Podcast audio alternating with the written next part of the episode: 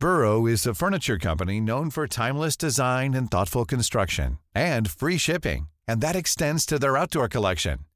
Their outdoor furniture is built to withstand the elements, featuring rust-proof stainless steel hardware, weather-ready teak, and quick-dry foam cushions. For Memorial Day, get fifteen percent off your Burrow purchase at burrow.com slash ACAST, and up to twenty-five percent off outdoor.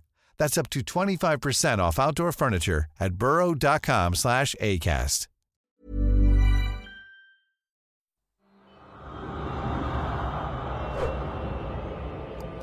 Magandang gabi, Sir Jupiter. Tawagin niyo na lang po ako sa pangalang Trisha, twenty-eight anyos.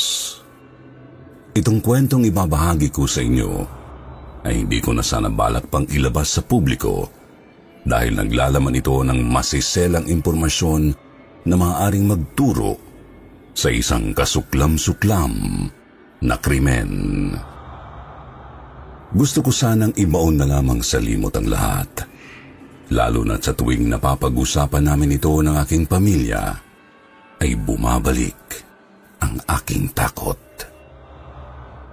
Hindi ako nakapagtapos ng pag-aaral, Sir Jupiter, at napilitang magtrabaho na lamang sa lupang pagmamay-ari namin. Taong two thousand eight, nang magsimula akong mawili sa pagtatanim ng gulay na pinagkakakitaan naman namin sa panahon ng tagbunga. Sa katunayan niyan ay marami kaming tanim na mais, malunggay at iba pang uri ng halamang namumunga. Para hindi na kami gaanong mapagod sa pagtatrabaho, nagtayo ng munting kamalig ang aking ama sa gilid ng sapa kung saan naroon ang boundary ng lupa namin at sa karatig lupang pagmamayari naman ng aming kapitbahay.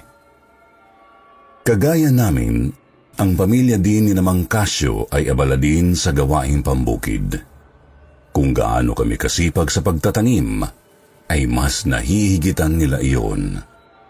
Mas madalas din silang manatili sa kamalig nila at kung minsan ay doon nagpapalipas ng gabi. Dahil doon, marami akong naririnig na kwentong kababalagan mula sa kanila, Sir Jupiter. Hindi ko alam kung maniniwala ba ako o hindi. Pero halos lahat ng miyembro ng pamilya ni Mang Kasyo ay may naging karanasan daw sa batis na nagsisilbing pader sa pagitan ng aming mga lupa. Sa lahat po ng nakikinig, ito po ang picture ng batis.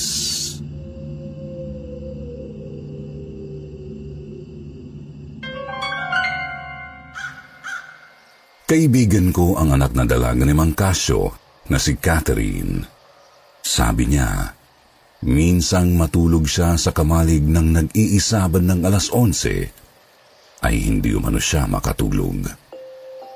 May naririnig siyang mahinang paghikbi at tila kadenang hinihila papunta sa sulok na bahagi ng batis. Maingay ito at naririnig niya sa kabila ng lakas ng lagaslas ng tubig dahil bumabangga raw sa mga bato ang kadena. Nang minsang tinangka niyang sumilip sa bintana, ay nawalan umano siya ng lakas dahil sa sobrang takot nang makita ang isang kulay puting telang dahan-dahang gumagalaw papunta sa kasukalan. Hula ni Catherine, sa puting telang iyon nagmumula ang kadenang hinihila, kaya sabi niya, baka raw multo ito ng isa sa mga biktimang nalunod noong bumaha sa nasabing batis. Marami naman na kasing nalunod sa batis kung saan naroroon ang malawak at mahabang ilog ng Orinao. Ilang barangay ang nasakop ng nasabing ilog na umaabot pa sa Kabangkalan ang layo. Ilang milya na din yun mula sa amin. Noong unang ikwento sa akin ito ni Catherine, natawa ako. Kinantsawan ko pa siya na baka naman utot lang yung nakita niya na ikinatawa na rin niya. Sagot niya sa akin ay hindi naman siya nagbibiro. Kahit tanungin ko pa raw ang mama at papa niya. Dahil nga magkakapitbahay naman kami ay madalas din kaming magbigayan ng kung anumang bagay ang mayroon kami. Bigas, ulam at iba pang grasyang dumarating sa amin. Naging dahilan iyon kaya madalas kaming magsalitan sa pagpunta sa bahay ng may bahay. Hindi maiiwasan ang pakikipagkwentuhan. Nang minsan nga akong magpunta sa bahay nila, ay kinuwento naman ni Auntie Rosa ang tungkol sa mga naririnig nilang dumaraan sa mismong tapat ng aming kamalig. Hindi naman kami natutulog sa kamalig. Kaya blanko kami sa reaksyon kung ano ang isasagot namin sa kanila. Basta ang naaalala ko, tinatanguhan at tinatawanan ko lang sila, Sir Jupiter. Pero noong mga panahong iyon ay hindi ko na talaga alam kung bakit naging matindi ang pag-usbong ng aking kuryosidad. May bumubulong sa aking isipan na kung pwede ay matyagan ko nga ang sinasabi ni Catherine para mapatunayan na totoo ba ito o hindi. Gabi ng ikadalawampu ng Agosto, naisipan kong matulog sa kamalig kasama ang aking nakababatang kapatid na si Tanya. Alas nuwebe na nang mahiga kami, pero pareho pa naman kaming hindi natutulog. Maliwanag ang buwan noon, kaya kahit papaano ay nakikita ko ang paligid.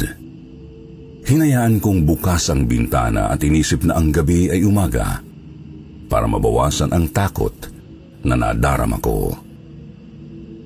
Hindi naman ako matatakotin, Sir Jupiter. Pero kakaiba kasi noong gabing iyon. Malamig ang simoy ng hangin at nakabibingi ang katahimikan. Tanging lagaslas lamang ng tubig ang naririnig namin dahil wala namang kuryente sa buong lugar. Sa liwanag ng gasera lamang kami umaasa ng ilaw. Pabiling-biling lang ako sa higaan pero hindi ako makatulog. Balisa ako kahit hindi ko naman alam ang dahilan. Ilang saglit lang, nabingi ako sa lakas ng kabog ng aking dibdib nang may marinig akong kumakalansing sa labas. Biglang nanuyo ang lalamunan ko ng mga oras na yon, Sir Jupiter. Parang natutunaw na kandila ang mga binti ko. Hindi ko magawang dumungaw sa labas dahil sa gilid ng dingding namin dumaan ang kung sino man na may hila-hila ng kadenang yun. Sinubukan kong gisingin si Tanya na nasa tabi ko lang naman. Ngunit mas lalo akong nataranta nang hindi siya magising kaagad dahil sa himbing ng kanyang pagkakatulog. Kakaiba ang karanasan kong ito, Sir Jupiter. Wala naman akong nakita, pero may narinig ako. Hindi ko maintindihan kung bakit abot langit na ang takot ko. Nagtapang-tapangan ako at nagkunwaring normal lang ang lahat ng naririnig ko. Alam kong kapag nagpadaig ako sa takot, ay talo na ako. Sa pagkakataong iyon, ay sumilip ako sa gilid ng bintana. Yung silip lang talaga, na noo at mata ko lang ang nakalabas. Biglang tumagundong sa kaba ang aking dibdib. Sigurado akong bestidang kulay puti ang nakita kong naglalakad papunta sa madilim na bahagi ng sapa. Hindi ko lang maintindihan kung ano pa ang gagawin ng babae doon. Gayong malalim na bahagi na ito at posible siyang malunod. Hindi ako natakot sa nakita ko, Sir Jupiter. Namanghalang ako na nakakita ako ng animo kulay puting bistidang naglalakad. mas kinikilabutan ako sa tunog ng kadena na bumabangga sa batuhan. Hindi ko na nagawang makatulog noong gabing iyon dahil sa takot na baka nariyan lang ang kung sino mang naririnig kong may hinihilang kadena at basta na lang dumungaw sa kinaroroonan namin. Kinabukasan ikinwento ko kina Papa ang aking narinig at nakita. Nagkatinginan sila ni Mama, sabay sabing, baka ang nakita ko ay ang babaeng dayo na ginahasa at pinatay raw ilang taon na ang nakararaan.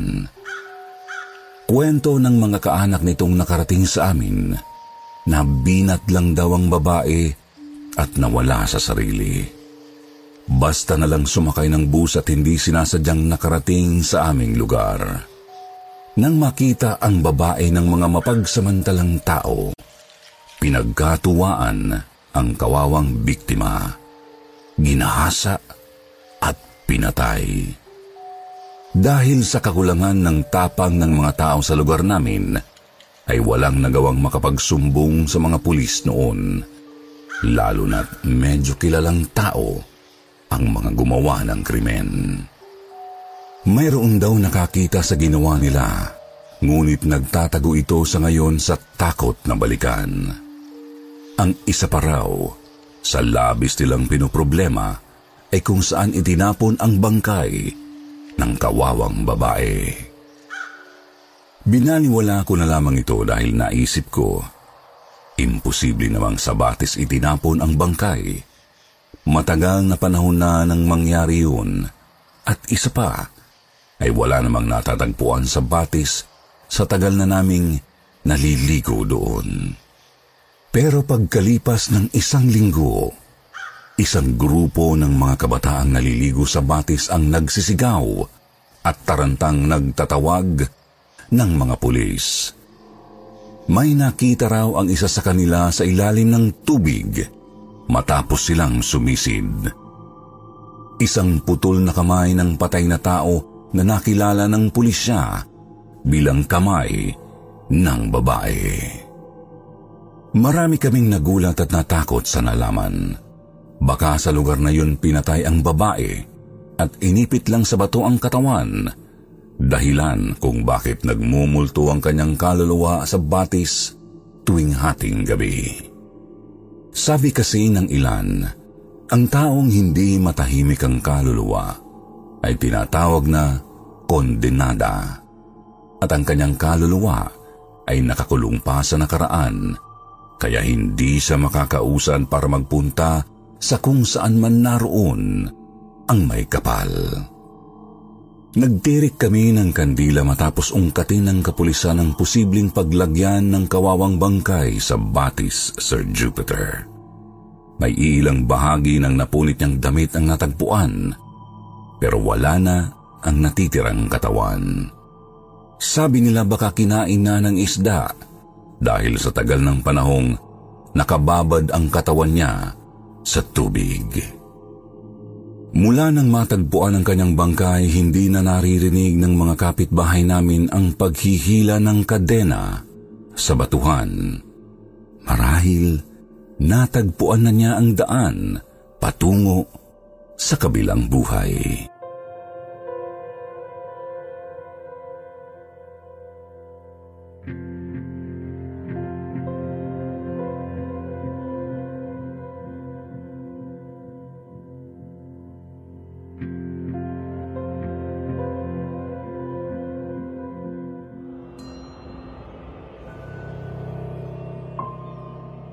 Magandang araw, Sir Jupiter. Ako po si Catherine. Kung naaalala niyo si Trisha, ako po ang kaibigan niya. Sa batis na kinaroroonan namin ay hindi lamang iisang uri ng kababalaghan ang nararanasan namin.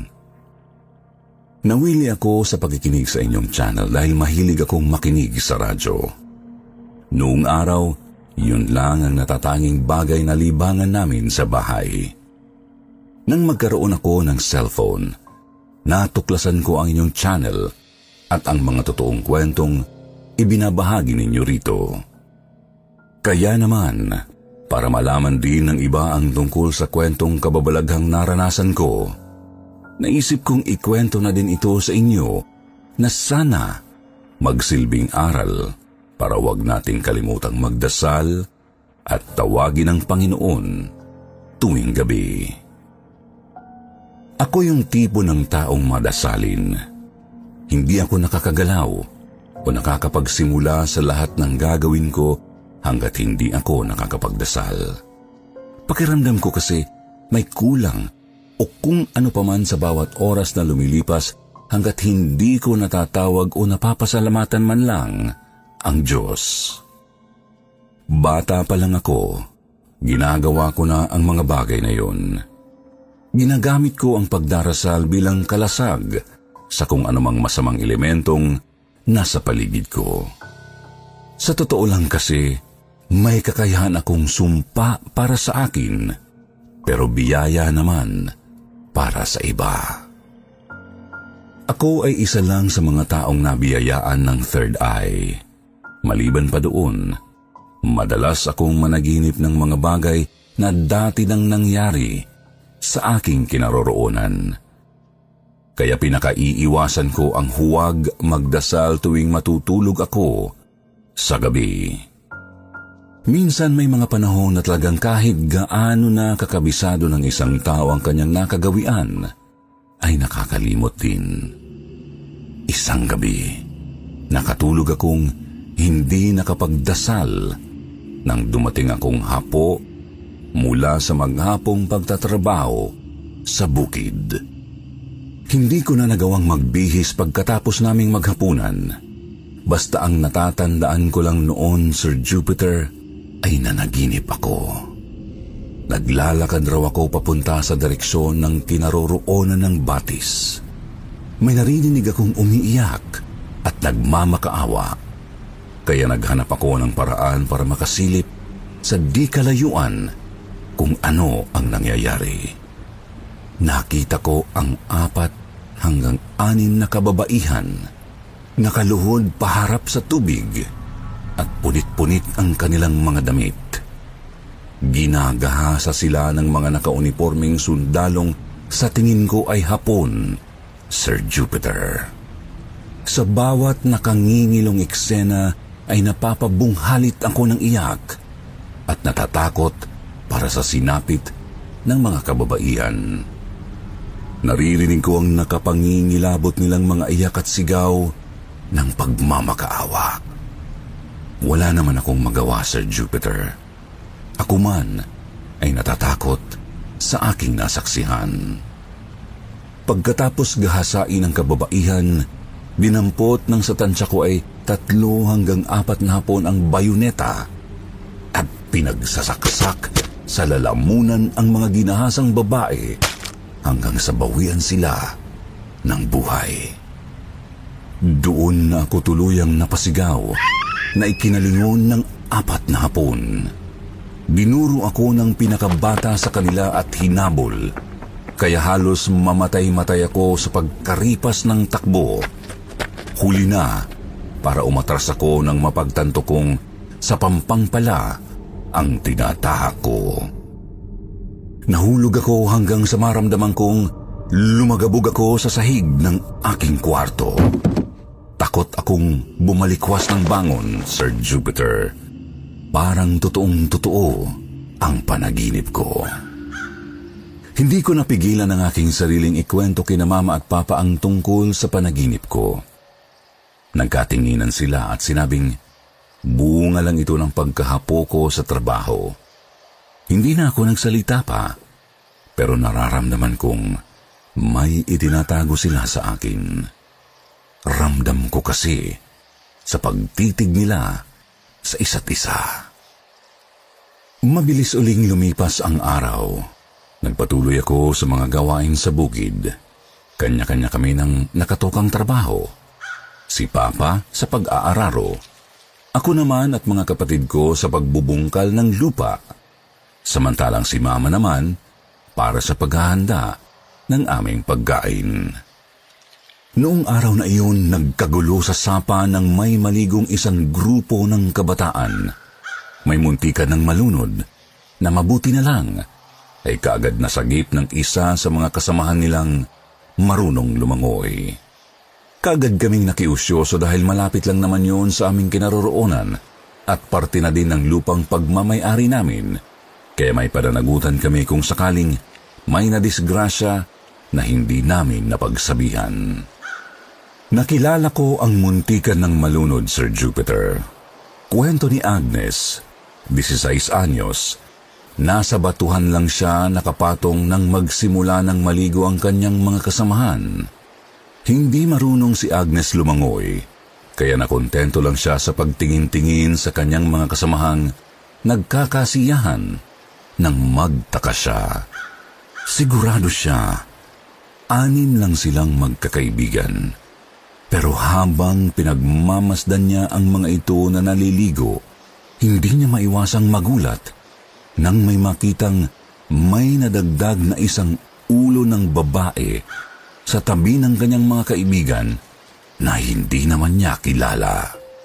Hindi niya alam kung bakit tila hindi naman daw napapansin ng mga kaibigan niya ang babae, Sir Jupiter, pero sigurado siyang nakikisali sa kasiyahan nila ang babae na naging dahilan para sana lapitan niya ito. Hindi niya lang alam kung bakit imbis na papunta siya sa kanyang mga kaibigan, ay dumaplis ang kanyang mga paa sa kabilang bahagi ng bato, dahilan para mahulog siya sa malalim na bahagi ng tubig. Hindi lang yun. May humila pa di umano sa kanyang paa kaya siya lumubog, kaya naalarma na si Agnes at humingi na ng tulong. Hindi na niya alam kung bakit kay bilis na wala ng babae at kung saan na ito nagpunta. Basta ang sabi naman ng kanyang mga kasamahan, si Agnes daw ang babaeng tinutukoy niya na naliligo kasama ang mga kaibigan. Naguluhan ako sa naging eksplanasyon nila, Sir Jupiter. Ayaw ko mang isipin, pero hindi ko maiwasang matakot sa tuwing napapagawi man lang ang aking tingin sa batis. Naisip ko ang aking mga napapanaginipan.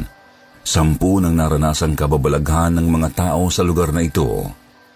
Dahil sa aking pagkabalisa, inaya ko si Mama na magpatawag ng albularyo at itanong kung ano ba ang gumagambala sa batis na nagbibigay ng takot sa mga tao sa amin.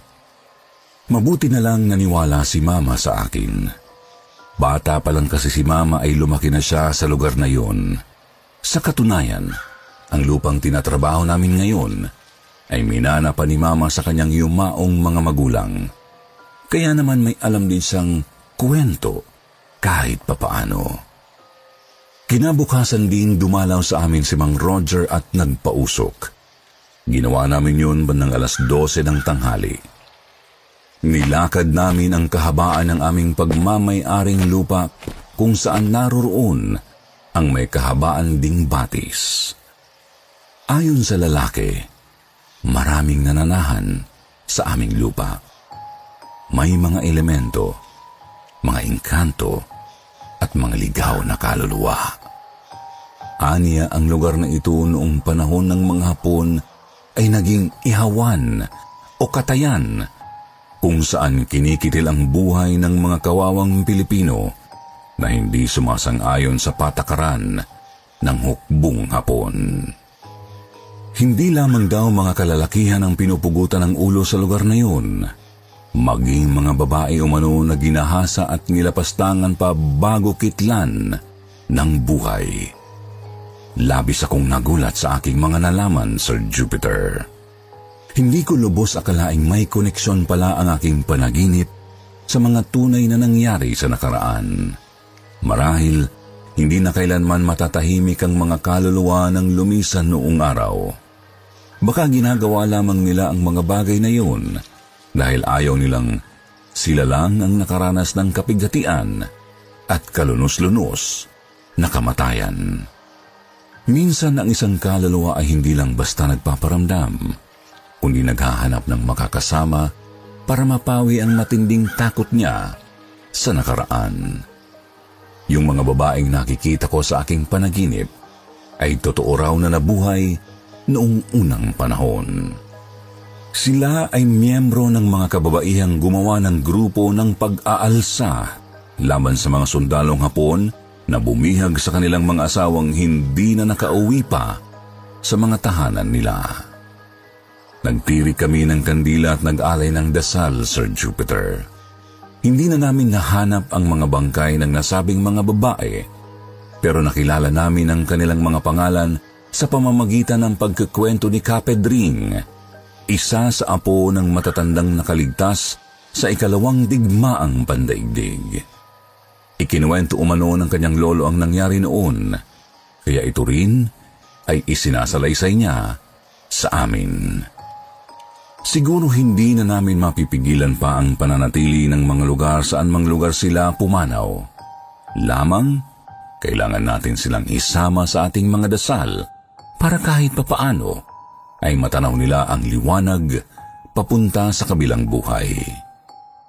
Naway magbigay ng aral itong karanasan ko sa lahat ng tagapakinig. Saan man tayo magpunta ay magdasal at tumawag sa Panginoon upang mapanatili tayong ligtas. Magandang araw po ulit sa inyo, Sir Jupiter, at more power sa inyong channel.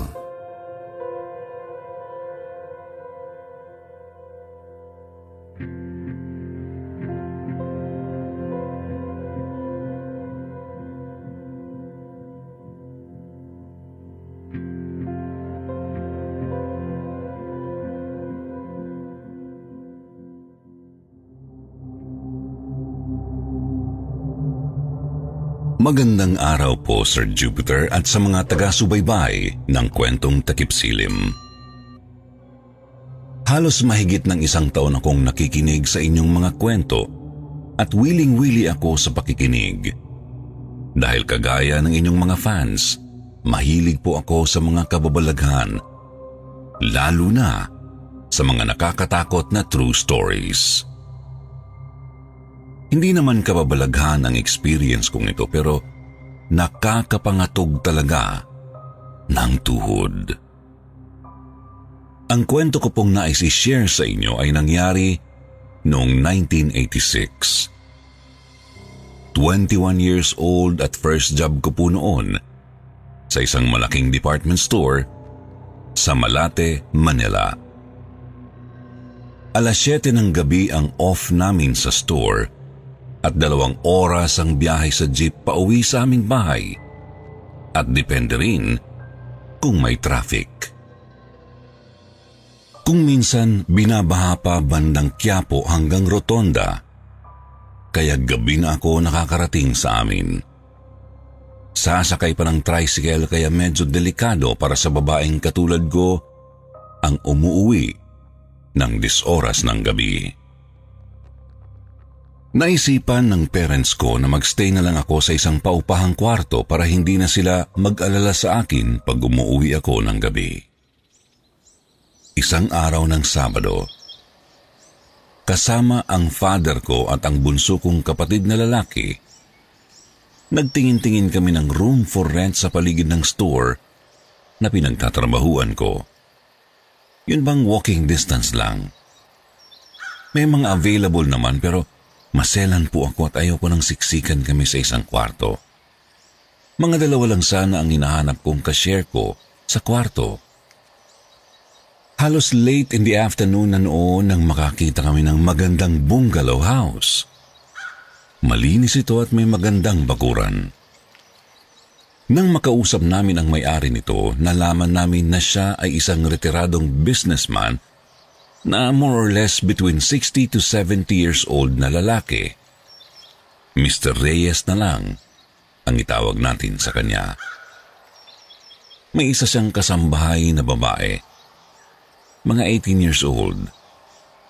Tahimik lang at hindi palakibo. Tawagin na lang natin siyang Abeng. May isang kwartong available at sabi ni Mister Reyes, pwede rin daw akong magluto sa kitchen nila at makigamit ng refrigerator. Common kitchen and bathroom yung lugar nila at kasama na raw yun sa renta. Okay naman ang renta, kaya okay na kami na doon ako mangangasera. Balik uuwi na lang ako sa amin pag weekends. Bago kami umalis, naitunong ko sa may-ari kung kanino yung isa pang kama na nasa kwarto ko. Sabi niya pansamantala daw doon muna matutulog yung kasambahay dahil nililinis yung bodega na gagawang kwarto ng kasambahay. Temporary arrangement lang daw na kasama ko sa kwarto si Abeng. Maluwag naman yung kwarto at sa isip ko wala namang masama doon. So okay na kami. Pati father ko, umuo na rin. Habang kami ay naglalakad papunta sa sasakyan, napansin kong nakadungaw ang mga kapitbahay ni Mister Reyes. Sa ekspresyon ng mukha nila, parang may kasamang takot ang iba. Nagtaka ako, pero hindi ko ito masyadong binigyan ng pansin. Mas excited kasi ako na may nakita akong mapag-istayan pagka-off ko sa trabaho. Kinabukasan araw ng linggo, tinulungan akong maglipat ng father ko, ng kuya ko at ng bunsong kapatid na lalaki. Pati sila napuna rin nila na nakatingin ang mga kapitbahay. Yung iba ay nasa daan mismo at pinapanood kaming nagbubuhat ng mga gamit ko at maleta sa bahay ni Mister Reyes. Abot hanggang tenga ang ngiti ni Mister Reyes habang nakikitulong din sa pagbubuhat ng mga maleta ko papasok sa bahay niya. Kinabukasan ng Lunes, pumasok na ako sa work ko at doon na ako uuwi sa bahay ni Mister Reyes pagka-off ko sa trabaho. Hindi ko kaagad nabanggit na ang father ko po ay nagtuturo sa kolehiyo sa University Belt. Naikwento niya ako sa mga estudyante niya na ang anak niyang babae ay nakakita na rin sa wakas ng marerentahang kwarto. Habang busy ako sa trabaho, narinig ko sa P A na pinipage ako at may phone call daw ako. Yung father ko ang nasa kabilang linya at sabi niya, huwag daw akong uuwi sa bahay ni Mister Reyes dahil delikado raw. Umuwi daw ako sa amin pagka-off ko. Nang tanungin ko siya kung bakit, sabi ng father ko, napag-alaman niya sa kanyang estudyante na rapist daw si Mister Reyes at nambibiktima daw ng mga katulad kong nangangasera. Ang modus operandi daw niya, pinapatulog ang kasambahay sa kwarto kasama ng renter. Pag masarap na ang tulog ng renter, pinapapasok ni Abeng sa kwarto si Mister Reyes, hinihipnotize niya yung kanyang biktima at pinagsasamantalahan. Nang marinig ko yun, nanlambot at nangatog talaga ang mga tuhod ko at natulala. Kamuntik na akong mabiktima kung umuwi pala ako doon ng gabing iyon. Umaga, araw ng Martes. Kasama ko yung father ko at dalawa kong kapatid na lalaki. Bumalik kami sa bahay ni Mister Reyes. Idinahilan ko na lang na may kaibigan akong nakatira sa banda nila at inoffer akong doon na lang magstay at libre pa. Siyempre, naggalit si Mister Reyes at kalahati lang ng bayad ko ang ibinalik niya. Pero okay lang yun. Ang importante, hindi na ako muling aapak pa sa bahay niya. Habang hinahakot namin ang mga gamit ko papuntang sasakyan, nagbubulungan ang mga kapitbahay at ang iba ay napapailing. Hindi ko man narinig ang kanilang sinasabi, Alam kong patungkol iyon sa kasera at sa kanyang lihim na alam na pala ng lahat. Hindi ko alam kung bakit walang nagtangkang magsabi sa akin nung araw na first time kaming dumating sa bahay na iyon. Marahil ayaw nilang makialam. Hindi naman po nagtagal at nakakita rin ako ng bagong malilipatan. Puro babae kami doon at yung may-ari naman ay mag-ina. Wala naman ako naging problema. Magulo pero masaya naman kami. Pagkatapos ng dalawang buwan, nabasa ko sa front page ng tabloid, "Rapist na lolo nadakip." Ang subtitle nito ay "Ginagawan ng hipnotismo ang mga biktima."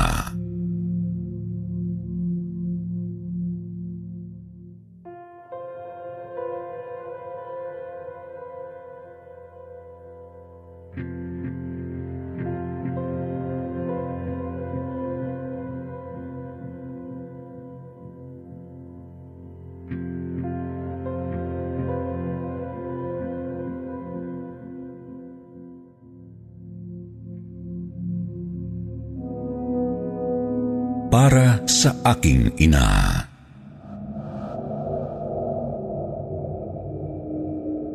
Magandang araw po, Sir Jupiter, at sa mga bumubuo ng Kwentong Takipsilim. Gusto ko po munang magpasalamat sa channel ninyo dahil marami po kayong natutulungan na makapagbahagi ng personal na kwento. Hinihintay ko ang upload ninyo araw-araw at pinapakinggan ito pagtapos ng aking klase. Sir Jupiter, gusto ko ibahagi ang aking kwento tungkol sa experience ko sa New Age practices na nagmulat sa akin sa mga bagay na hindi may paliwanag. Tawagin niyo na lang po akong Chloe, isang graduating student na kumukuha ng kursong International Studies. Sa hindi po malaman na dahilan, simula pagkabata ay nahilig na ako mag-research tungkol sa mga witchcraft, spells, horoscope, at tarot cards. Sobrang interesado ko po sa mga bagay na yun at pakiramdam ko ay hindi ko kailangan mamroblema sa kahit anuman dahil may kaalaman ako dito. Bumukas din naman po ang loob ko sa turong Katoliko. Ngunit bumabalik po ako lagi sa mga divination practices at ngayon ay hindi na po ako sigurado kung totoo ba ang Diyos o hindi. Ngunit Sir Jupiter, napapansin ko po na parang may mali at hindi mapalagay ang loob ko. Parang natatakot po ako, lalo na nang magkatotoo ang mga hula ko. Nakakaramdam o nakakakutob din ako ng danger sa ibang mga lugar o sa mga taong nakakasalamuha ko. Malakas po ang aking intuition. Pero sabi po sa turong Katoliko, demonic daw po ito. Ayaw ko naman pong mapunta sa impyerno. Minsan hindi po ako makatulog sa gabi dahil pakiramdam ko'y may kasama akong hindi nakikita. Pinagpapawisan po ako ng malamig at ang lakas ng tibok ng puso ko. May mga pangyayari pa rin sa buhay ko na nagpakalimot sa akin sa Diyos at tuluyang sumandal sa mga divination practices. Malaking epekto po nito ang relasyon ng pamilya namin sa mother side. Simula noon kasi ay may favoritism na ang lola ko. Si tita ang paborito niya, ang nakababatang kapatid ni mama. Dahil siguro dito, lumaking may ibang ugali ang tita ko. Malaki po ang inggit nito sa katawan, lalong-lalo na sa nanay ko. Dahil Sir Jupiter, hindi naman sa pagmamayabang, masasabi ko pong mas maswerte kami pagdating sa usaping pinansyal kesa sa kanila. Ngunit hindi naman nakalimutan ng nanay ko na gawin ang mga responsibilidad niya sa kanila. Noong kinakailangang dalhin ang lolo sa ospital, ay nanay ko ang nagdala dito. Maski malayo ang bahay namin sa kanila, at sila ang magkasama ng tita ko sa iisang bubong. Sabi naman ng nanay ko, ay okay lang, dahil tatay niya naman yun. Pero si tita, ayaw niya dalhin si lolo sa ospital. Natatakot daw po kasi siya sa COVID. Naalala ko din, nag-usap ang nanay at tita ko. Nagkasundo sila na magbigay ng opinyon kay lola para sa negosyo namin. Ang kaso lang nga ay tutol si lola sa payo nila.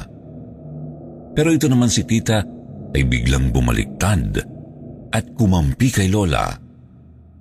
Kaya napasama pa ang nanay ko at nasabihan pa ni lola na huwag na lang daw pansinin si Mama. Hindi lang yun ang nangyayari. Minsan ay nalaman namin na lahat ng mga regalo ng Mama ko para kay Lolo at Lola ay kinukuha ni Tita. Pinalabas niya na sa kanya ito nanggaling. Marami pa ang mga nangyari, Sir Jupiter, na alam kong hindi na lang sinasabi sa amin ni na Mama. Wala din namang silbi yun dahil pagtatakpan at kakampihan lang ni Lola, si Tita. Ewan ko kung bakit sila ganun kay Mama. Sumasama ang loob ko para kay Mama. Kaya naman isang araw, hindi ko na talaga napigilan ang inis ko. Bigla ko na lang naisip na bakit hindi na lang ako humiling na ibigay na ang karma na dapat sa kanila. Sa demonyo, pwede kong gawin yun. Naisip ko kung gaano kadali humiling sa demonyo, Sir Jupiter. Nang mga sandaling yun ay biglang nag-iba ang aking pakiramdam. Nararamdaman ko yung purong galit sa puso ko. Nag-iinit rin yung katawan. Many of us have those stubborn pounds that seem impossible to lose, no matter how good we eat or how hard we work out. My solution is PlushCare. PlushCare is a leading telehealth provider with doctors who are there for you day and night to partner with you in your weight loss journey. They can prescribe F D A-approved weight loss medications like Wegovy and Zepbound for those who qualify. Plus, they accept most insurance plans. To get started, visit plushcare.com slash weight loss. That's plushcare.com slash weight loss. Millions of people have lost weight with personalized plans from Noom, like Evan, who can't stand salads and still lost fifty pounds. Salads generally for most people are the easy button, right? For me, that wasn't an option. I never really was a salad guy. That's just not who I am. But Noom worked for me. Get your personalized plan today at noom dot com. Real Noom user compensated to provide their story. In four weeks, the typical Noom user can expect to lose one to two pounds per week. Individual results may vary. Ko na para bang nag-uudyok ito sa akin na, sige, lumapit ka sa demonyo at humiling. Pero Sir Jupiter, hindi ko pa rin kaya sa huli. May takot pa rin ako. Agad akong nagsorry sa Diyos at sa Inang Birhen sa isipan ko. Matapos noon ay napansin ko na lalo akong lumapit sa Diyos. Kinalimutan ko ang divination practices na dati kong ginagawa dahil may isang dahilan. Bigla na lang kasi akong nakakaramdam ng takot sa tuwing gabi na mag-isa lang ako. Para bang lagi akong babangungutin. Kaya bago matulog, ay nagpapatugtog ako ng rosary sa YouTube. Isang gabi ay nanaginip ako ng isang babaeng may mapupulang mga mata. Hinahabol niya ako at sasaksakin ng kutsilyo. Nagising ako na ang lakas ng kabog ng dibdib ko Bigla ko pong binuksan ang ilaw at nagdasal ng Saint Michael the Archangel Prayer at kay Mama Mary.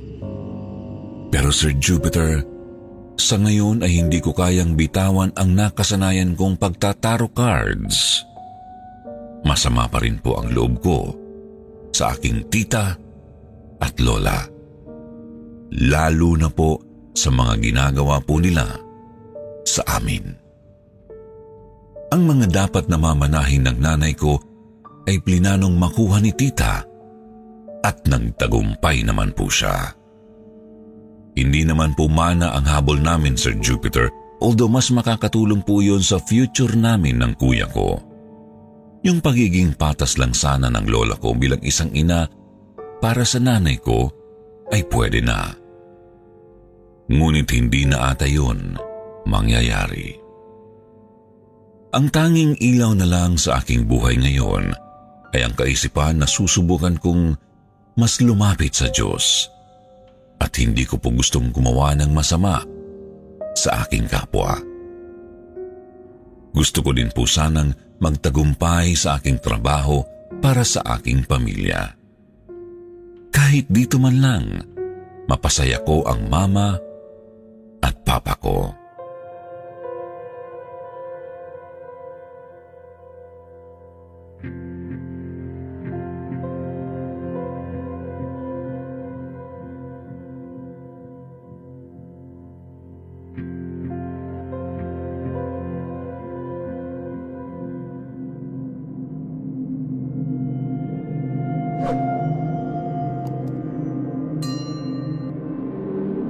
Bahay na walang gate.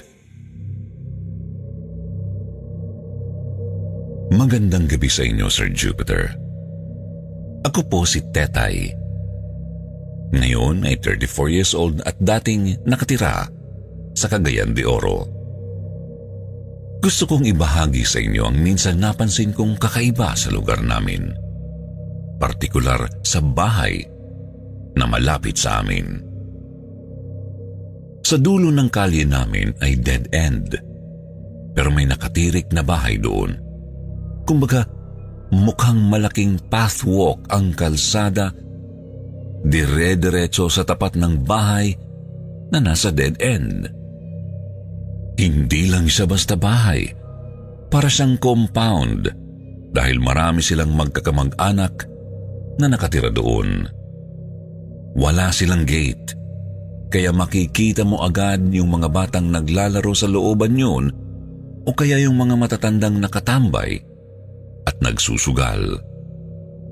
Parang pagawaan ng bata doon sa kanila dahil laging may nanganganak o kaya naman may bagong kamag-anak na doon makikitira. Pero alam niyo, Sir Jupiter, weird po ang lugar na yun. Parang may dalang malas kahit kasi maraming tao doon ay taon-taon silang namamatayan. Minsan dalawa o tatlong beses pa sa isang taon. Laging may kabaong na pinaglalamayan sa lugar nila. Kaya non-stop ang saklaan sa kanila. Ang isa pang nakapagtataka, lahat ng namamatay doon ay namamatay mismo sa loob ng bahay na yun. Noong ten years old ako ay may kalaro ako na taga roon. ten years old din siya at Gemma ang pangalan niya. Isang araw, namatay ng sabay ang dalawang tita niya. Nag-away sa pera at nagkasaksakan. Sa loob ng ilang taon ay namatay naman ang kuya niya. Kumanta pa nga yun ng My Way sa video kikinagabihan bago mamatay. Eh sabi, kinulam daw. Sunod po noon, namatay po ang lolo nila sa diabetes. Bago mamatay yung matanda, nabubulok na po ang paa niya dahil sa sakit niya. Kadiri din po sa kanila. Sa loob kasi ng bahay nila ay walang sahig. Lupa lang na maputik. Parang walang naglilinis kasi dugyot sa loob. Minsang nakipaglaro ako kay Gemma. Nagpasama siya sa akin sa bahay nila. Kukuha lang daw siya ng tubig. Doon ko nasilip yung putikang sahig nila. Nakaupo ang lolo niya sa bangko at nakasahusaw sa putikan yung bulok na paa niya. Wala pong naglilinis sa lolo niya. Nilalangaw po yung mamasamasang sugat niya sa paa niya. Ang baho sa loob ng bahay nila. Nangangamoy bulok na laman na galing sa bulok na paa. Pagkatapos nun, ay namatay naman ang tito niya. Inatake daw sa puso. Nakita na lang daw na nakataob sa banyo at lumabas na ang dugo sa bibig. Marami pa sa kanila ang namamatay na hindi ko nakilala. Hanggang sa nagulat na lang ako isang gabi kasi si Gemma na pala ang nasa loob ng itim na kamaong na pinaglalamayan. Mula po noon pinagbawalan na ako ng nanay ko na makipaglaro sa mga bata roon. Sabi kasi niya, may hindi maganda sa lugar nila. Malas daw yung pwesto. Nagtatawag daw ng kamatayan yung lugar na ganoon. Kahit naman daw po sa feng shui, eh sinasabing malas ang mga bahay na nasa dead end ng kalsada, lalo na kung pasalubong ang entrance sa kalsada. Noon, parang nasanay na ako na laging may nakadisplay na kabaong sa tapat nila. Pero habang lumalaki ako, napapaisip ako. Meron kasi sinabi sa akin si Gemma gabi bago siya mamatay. Naglalaro kami ng ghost fighter na text noon sa tapat ng bahay namin. Mag-aalas sais na yun ng gabi. Papadilim pa lang. Bigla niyang sinabi sa akin na nandyan na naman yung mama. Sabi ko, sinong mama? Tinuro niya yung bahay nila. Sabi niya, yung nakaitim na mama, may hinihintay. Sir Jupiter, nung tiningnan ko yung tapat ng bahay nila, wala namang tao. Akala ko, pinagtitripan niya lang ako hanggang sa sinabi niyang, baka may mamatay na naman bukas. Hindi ako nagsalita noon. Pareho lang kami nakatingin dun sa bahay nila na walang gate. May kinuha si Gemma sa bulsa ng short niya. Buo-buong dugo na nakasupot. Sabi ni Gemma, nakunan daw ang mama niya at patagong kinuha niya sa hukay yung laman ng kapatid niya na nilibing sa likod bahay nila.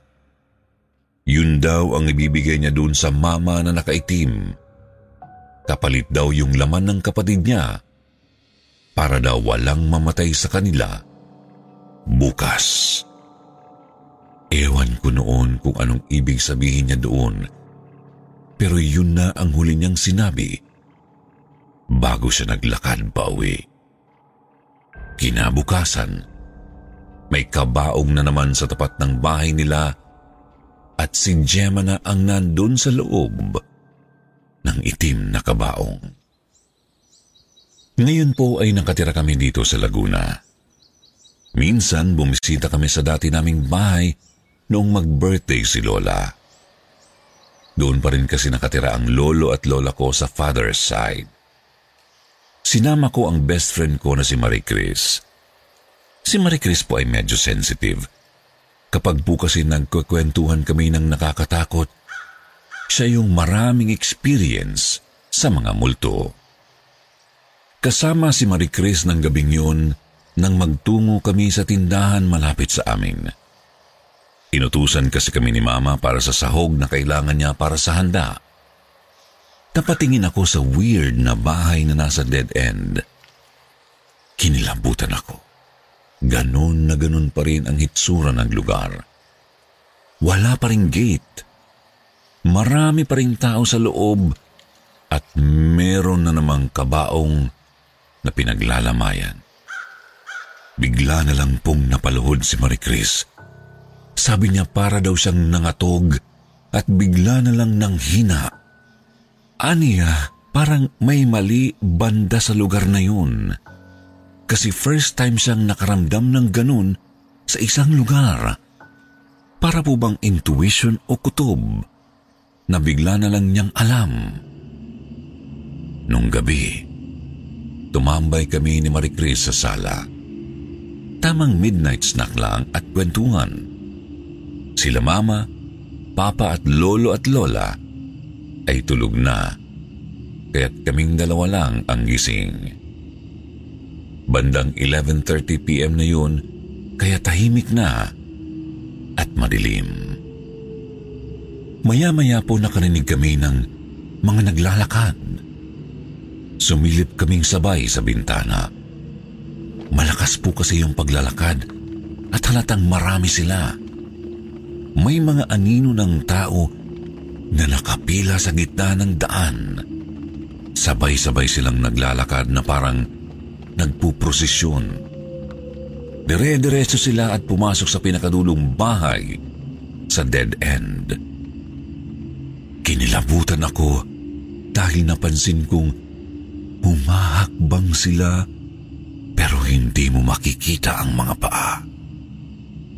Para silang nakalutang, pero mas kinilabutan ako sa sinabi ni Maricris. May batang babae raw na nakatayo sa harapan ng bahay namin. Nakatingin sa bintana kung nasaan kami at kumakaway. Kinakawayan daw ako. Para akong tinusok ng daan-daang karayom sa sobrang paninindig ng balahibo ko. Naalala ko kasi bigla, si Gemma. Si Gemma na dati kong kalaro na patay na. Yung nakita ni Maricris siguro. Hindi na ako umimik noon at inaya ko si Maricris na matulog na. Hanggang sa makabalik kami sa Laguna, sabi sa akin ni Maricris, pakiramdam daw niya yung mga kaluluwa na namamatay doon ay hindi talaga nakakaalis. Parang naghihintayan lang daw sila doon. Bad energy daw ang meron sa lugar na yun dahil sa pagkakapwesto ng bahay. Walang swerteng tumatagal at kamalasan ang naiiwan. Sir Jupiter, dahil sa nakakatakot na nangyari sa amin ni Maricris, naisip kong dalawin ang puntod ni Gemma sa unang pagkakataon. Inalayan ko siya ng bulaklak at dasal. Pero habang nagdadasal ako, naisip ko rin na baka wala naman siya doon sa sementeryo dahil baka nga totoong walang kaluluwang nakakalabas doon sa lugar nila kapag namatay na. Gayunpaman, hangad kong dumating ang panahon na makatawid ang kaluluwa niya pati ng mga kamag-anak niyang pumanaw na sa itaas. Dito ko na po tatapusin ang kwento ko, Sir Jupiter. Maraming salamat po at magandang gabi.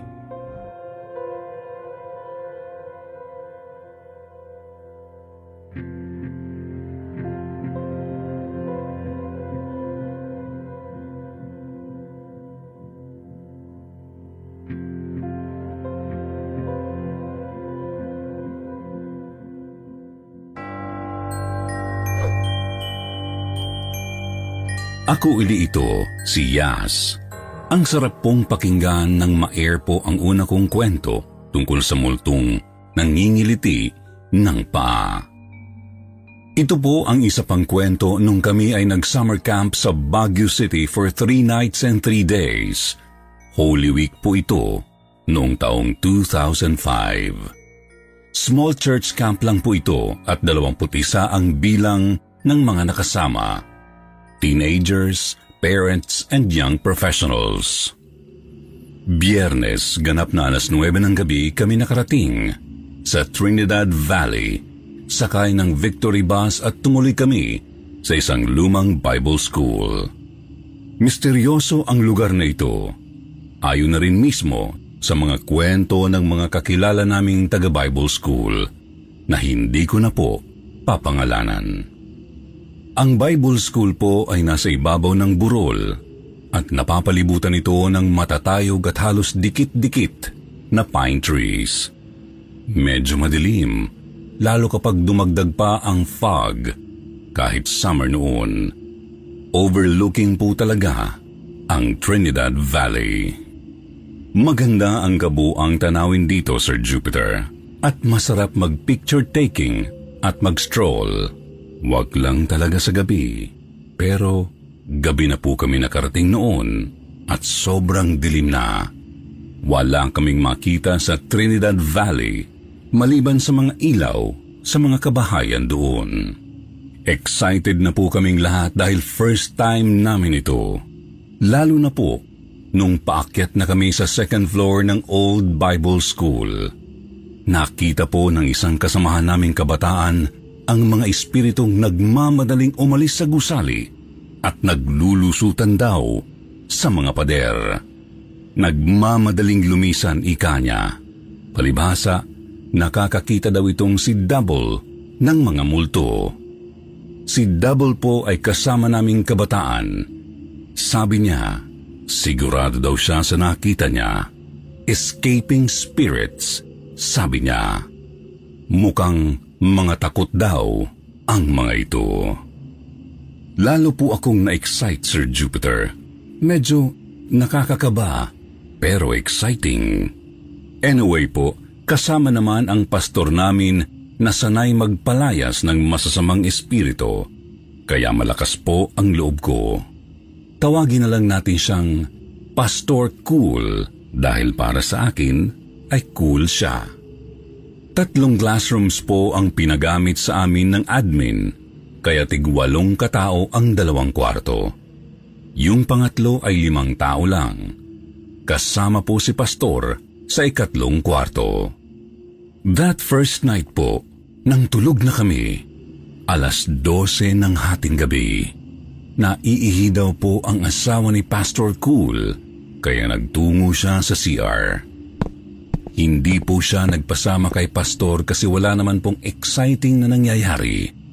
Pero nagulat siya nung sa tapat ng C R, sa maliit na receiving area kung saan may dalawang computers, ay bukas daw ang reading lamp at may nakita siyang babaeng nagko-computer. Nakatalikod.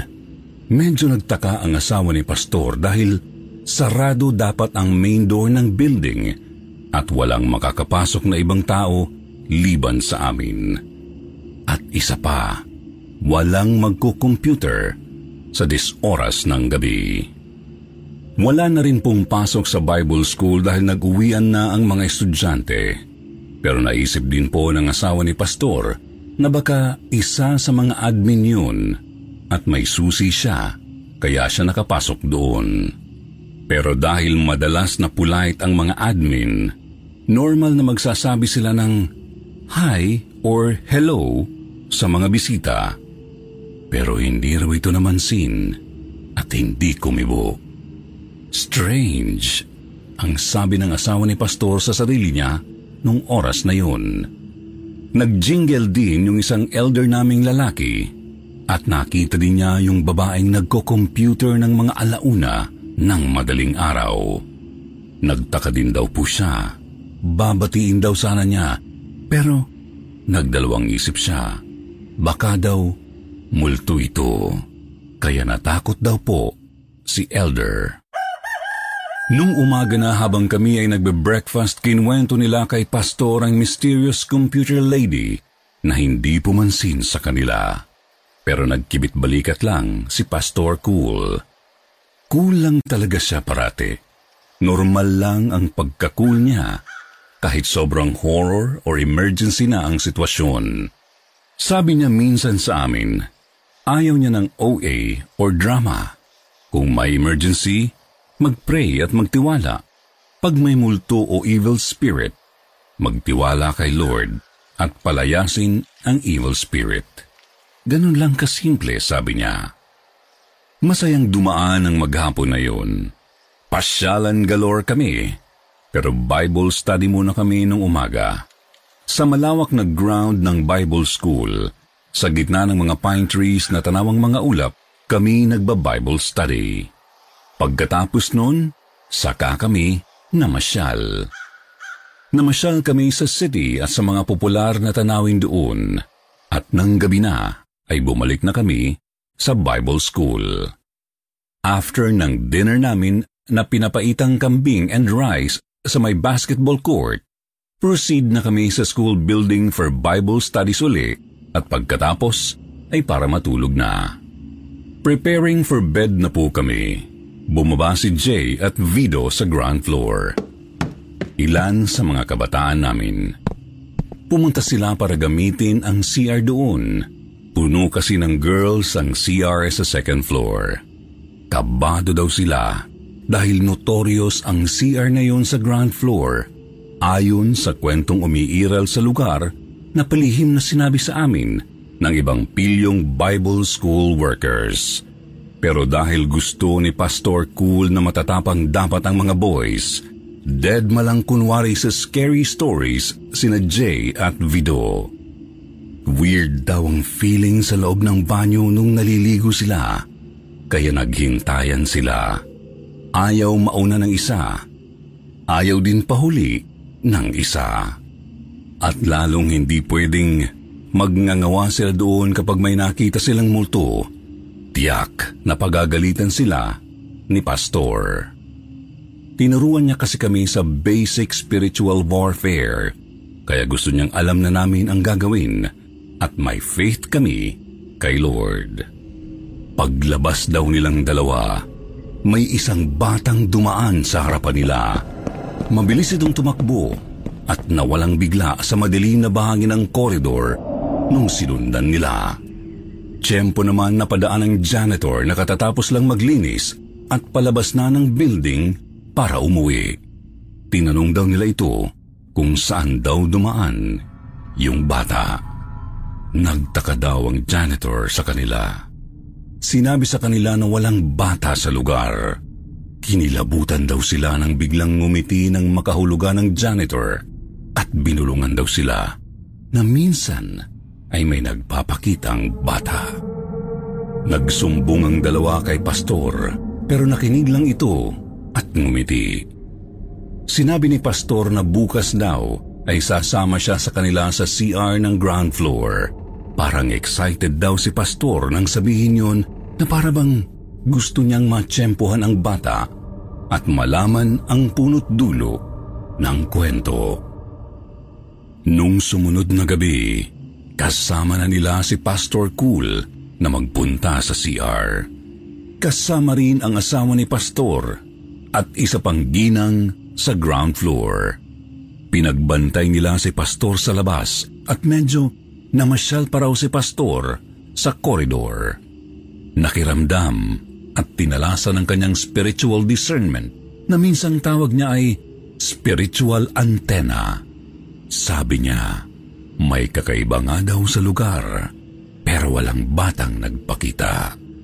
Finally, nung huling gabi after dinner, mga six p.m, nang papunta na kami sa school building para magpahinga, nakita daw ni Jay si Mara, isang kabataan din. Nakadungaw daw sa bintana ng isang room sa second floor si Mara. Ito yung room na occupied namin. Sinabi ni Jay, matalim daw ang tingin sa kanya ni Mara. Parang galit, kaya napatanong siya sa sarili kung bakit kaya. Pero naalala niyang bigla na hindi pwede yun mangyari, Sir Jupiter. Dahil kasama namin si Mara na naglalakad ng oras na yun. At si Mara mismo ay nagulat din at natakot. Nagsumbong agad si Jay kay Pastor Cool at agad namang tinignan ni Pastor ang binata. Nakita din daw niya ang nagpapanggap na Mara at agad niyang tinakbo ang room sa taas para mag-imbestiga at baka sakali daw ay maabutan niya ang doppelganger. Familiar spirit ang tawag niya dito, pero wala na ang espiritong gumaya kay Mara nang dumating sa doon. Bakas sa mukha ni Pastor ang bahagyang galit at frustration na hindi niya ito naabutan. Pero nagpapasalamat din daw siya kay Lord na hindi na niya pinahintulot na magkaroon ng showdown dahil baka daw matakot ang ibang kabataan na hindi pa sanay sa spiritual warfare. Ang feeling namin hindi nakaporma ang mga gustong magpakita o magparamdam ng mga espiritu sa lugar na iyon. Maraming kwento ng kababalaghan sa old Bible school na iyon gaya ng kapre daw sa isang malaking pine tree, mga nakikitang putol-putol na bahagi ng katawan na nakasabit sa music hall, mga evil spirits sa C R ng girls' dorm, at iba pa. Pero walang nangahas na espiritong umangas sa amin. Ang paliwanag lang ni Pastor Cool, si Kristo na nasa sa atin ay masingit pa kaysa sa Kanya na nasa mundo.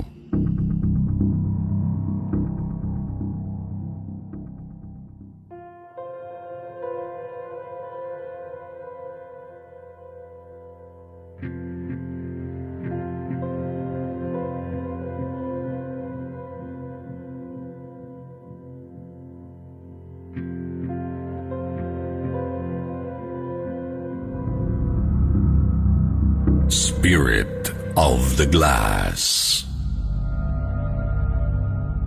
Kumusta po, Sir Jupiter? Natuwa po ako nang minsang makapakinig ako sa inyong YouTube channel.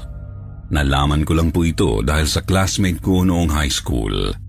Nag-send po siya sa akin ng link para pakinggan ko daw ang kwento niya na na-upload sa inyong channel. Tuwang-tuwa siya dahil napakinggan niya ang kanyang kwento. Nang pakinggan ko po ito, naisip kong magpadala rin ng kwento ko. Itago niyo na lamang po ako sa pangalang Jonas. Ang kwento ko pong ito ay tungkol sa kalokohan ko noong high school kami at tanging ako lang po ang nakakaalam na pinagloloko ko lang sila noon. Hindi ko na po babanggitin ang school namin dahil tiyak na magagalit sila kapag nalaman nila ang sikreto sa ginawa naming Spirit of the Glass noon. Sa school po namin, Sir Jupiter, ay maraming section dahil napakarami po talagang estudyante ang nag-e-enroll doon.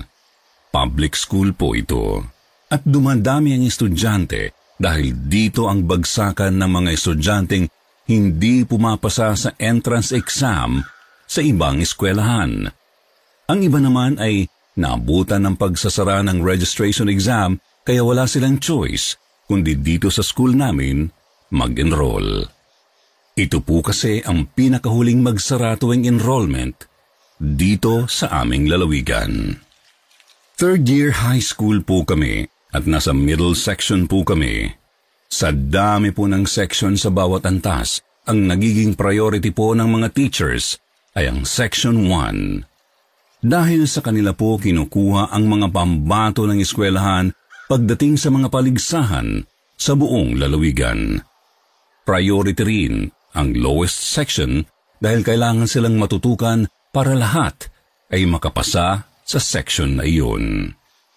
Habang kami po na nasa middle section ay masasabi kong masaya dahil hindi ganoon kahigpit at hindi rin ganoon kaluwag. Pero minsan po may mga subject kaming hindi nagtuturo ang mga teacher. Nagpapasulat lang sila ng lecture. Self-study na lang minsan para pagdating ng exam ay pumasa kami. Dahil po sa ganoon ang sitwasyon sa section namin, puro na lang po kami kalokohan, biruan at harutan. Hanggang po sa isang araw ay napagpasyahan namin na maglaro ng Spirit of the Glass. Lima po kaming magbabarkada na naglaro noon. Ayaw pong sumali ng iba naming kaklase dahil natatakot po sila. Nagsimula na pong gumawa ng board ang barkada naming itago na lang natin sa pangalang Cheryl. Nagsulat lang po siya sa Manila paper ng mga letters at number. Pagkatapos ay inilatag po niya sa simento. Naghanap po sila ng baso na gagamitin. Pero wala silang makita dahil wala namang nagdadala ng baso sa school. Kaya inilabas ko po ang dala kong tagayan ng alak. Ito po yung maliit na baso. Nagdadala po ako nito palagi dahil kapag trip namin mag-cutting, ay nagpupunta kami sa bahay ng barkada para mag-inom. Ako po kasi palagi ang tanggero. Pinagtawanan pa nila ang inilabas kong baso dahil nga po maliit. Pero dahil sabi ko, nakatuwaan lang naman, pwede na yun. Kaya pumayag na rin sila. Dahil po sa akin ang baso na gagamitin, sinabi kong ako na ang mag-operate nito dahil kung iba, baka po espiritu ng alak ang sumapi sa baso. Nang magsisimula na po kami, yung kamay ko po ang nasa ilalim. Kamay ko po ang malapit sa baso. Kaya po, nagawa ko ang mga kalukuhan. Hindi po talaga namin alam kung paano ito laruin, kaya puro kalokohan lang ang ginagawa namin. Nagtatanong lang po sila sa espiritu na tinatawag nila. Tapos ang ginagawa ko po ay iginagalaw ko ang baso ng palihim at ako ang sumasagot sa mga tanong nila. Pinangalanan kong Sabrina ang kunwaring natawag na espiritu. Nang tanungin nila kung bakit namatay si Sabrina, pinagalaw ko ulit ang baso at sinagot na na-rape siya. Nung una po natatakot na sila, pero yung mga kaklase kong hindi naman kasama sa aming laro ay nagtataka kung talaga bang totoo ito o baka raw niloloko lang. May ilan pang sumilip sa ginagawa namin. Baka raw kasi nadidiinan ang baso at ginagalaw lang. Pero nung sumilip po sila, iniangat ko ang daliri ko at sinabi kong talagang gumagalaw ang baso ng mag-isa. Kaya nang magtanong pa uli ang kaklase namin na si Lester kung nasaan daw ba ngayon si Sabrina, hindi ko po maigalaw ang baso para sagutin yun dahil nakasilip sa ilalim ng kamay namin ang iba naming kaklase. Sinabi ko na baka ayaw gumalaw dahil hindi naniniwala ang iba, kaya ang ginawa ko po ay inalis ko na lang ang kamay ko. Nasira po ang laro namin. Pero isa sa mga kaklase namin na laging tahimik ay bigla na lang nagsalita na puro daw kami kalokohan. Baka raw mamaya ay may magambala kami at sumama sa amin pauwi ng bahay. Nagtawanan lang po kami dahil hindi naman po kami naniniwala sa ganoon. Nang alisin na po ni Cheryl ang ginawa niyang board, bigla na lang silang nagtilian dahil natumba yung baso. Hindi pa naman daw hinahawakan yun. Kaya lahat po sila ay natakot na at iniwan na lang yung board saka yung baso. Ako na lang ang nagligpit noon, Sir Jupiter. Kinuha ko po yung baso, saka pinunit ko po sa maliliit na piraso yung papel, saka itinapon sa basurahan. Tiyak po kasi na mapapagalitan kami ng advisor namin kapag nalaman nila na gumawa kami ng kalokohan. Baka rin isipin nila na nag-iinom kami ng alak dahil sa basong ginamit namin. Sakto po ang pagkakaligpit ko sa kalat namin nang dumating ang isa naming teacher at nagturo na po siya. Nang mag-uuwian na po kami, palabas na ako ng room. Nang lapitan ako ng kaklase namin na weird kung tawagin namin. Binulungan niya po ako. Natingnan ko daw yung baso na ginamit namin kung walang nabago. Hindi ko na po siya napansin dahil tinawag na ako ng ibang tropa kong lalaki. Inaaya nila ako na sumama sa kanila para mag-inuman. Noong panahon po kasi na high school ako, Sir Jupiter, kapag kami-kami pong tropa na lalaki lang ang magkakasama, asahan na po na nanunood kami ng X-rated movies habang nag-iinuman. Sumama po agad ako sa kanila. Pagdating namin sa bahay ng isa naming kaklase na si Lim, Sakto na wala pa po yung magulang niya kasi may pwesto po sila sa palengke. Nagluto po siya ng adobong manok tapos kami naman po ay nagtimpla na ng shembot. Apat po kami at nagulat ako na ready na pala yung iinumin namin. Bumili na at titimplahin na lang. Nagbiro pa ang isa naming barkada na ilabas ko na raw yung baso na may espiritu. Gisingin na raw namin. Sabay po na nagtawanan kami. Kinuha ko sa bag yung baso. Naggulat po ako. Kasi nung ilabas ko po, nakita ko, may lamat na yung baso. Kaya sinabi kong, hindi na pwedeng gamitin. Ipinakita ko rin sa kanila yung baso. Pinagtawanan po nila ako dahil baka raw po nagalit yung tinawag namin na si Sabrina. Pero ako po, Sir Jupiter, nagulat ako kasi po nung inilagay ko po yun sa bag ko, wala po yun lamat. Pero hindi ko na lang po inisip yun dahil baka sa loob ng bag ko nabasag. Inilagay ko na lang po yung baso sa lababo ni Lim at kumuha na lang ako ng baso nila at yun ang ginamit namin. Kinabukasan po, Sir Jupiter, hindi pumasok si Cheryl. Nagtaka kami kung bakit absent siya. Bigla po akong nilapitan ng weird namin na kaklase na si Nathan at tinanong ako kung nasaan na raw yung baso na ginamit namin. Sinabi ko pong iniwan ko na sa bahay ni Lim. Tapos tinanong ko po siya kung bakit. Sabi niya lang sa akin, dapat daw ay hindi ko iniwan dahil may iba raw siyang naramdaman noong naglalaro kami ng Spirit of the Glass. Tiningnan ko po siya ng seryoso, tapos hinatak ko po siya sa labas ng classroom, saka ko po siya kinausap. Siya lang po ang sinabihan ko na hindi totoo yung laro namin dahil ako talaga ang nagpagalaw ng baso. Pero nagulat po ako nang sinabi niyang alam daw niya na nilaro ko lang ang ginawa namin. Pero may espiritu daw na nakipaglaro sa amin. Habang nag-uusap po kami, Sir Jupiter, nakatanggap po ako ng text mula kay Cheryl. Ang sabi niya, sinundan daw po siya ng multo.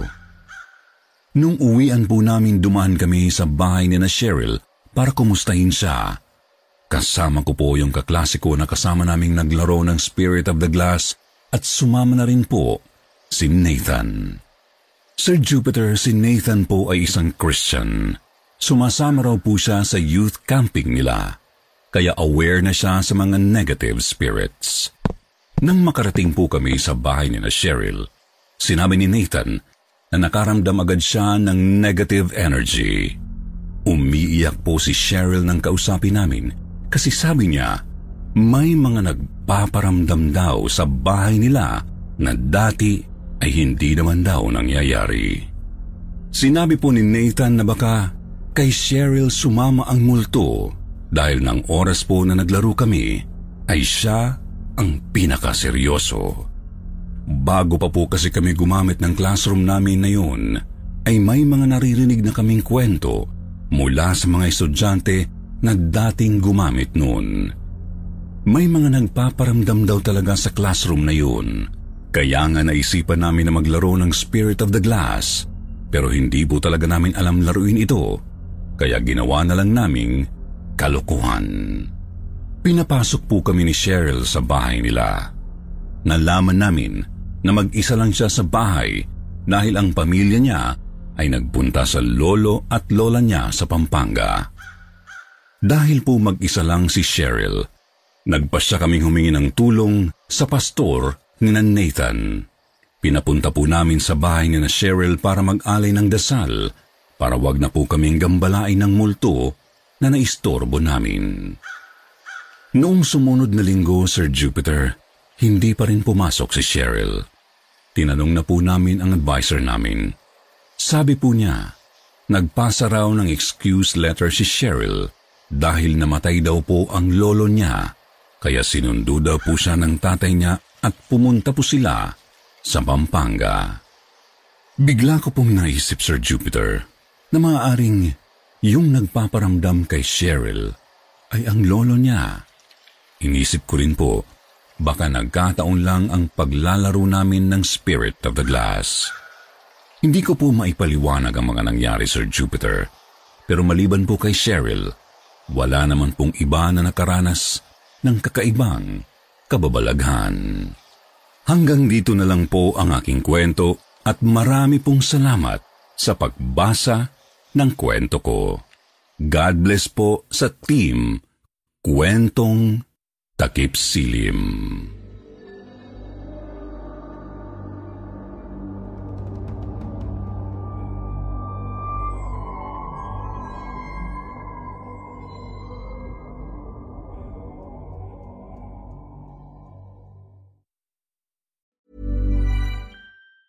Planning for your next trip? Elevate your travel style with Quince. Quince has all the jet-setting essentials you'll want for your next getaway, like European linen, premium luggage options, buttery soft Italian leather bags, and so much more. And it's all priced at fifty to eighty percent less than similar brands. Plus, Quince only works with factories that use safe and ethical manufacturing practices. Pack your bags with high-quality essentials you'll be wearing for vacations to come with Quince. Go to quince dot com slash pack for free shipping and three sixty-five day returns.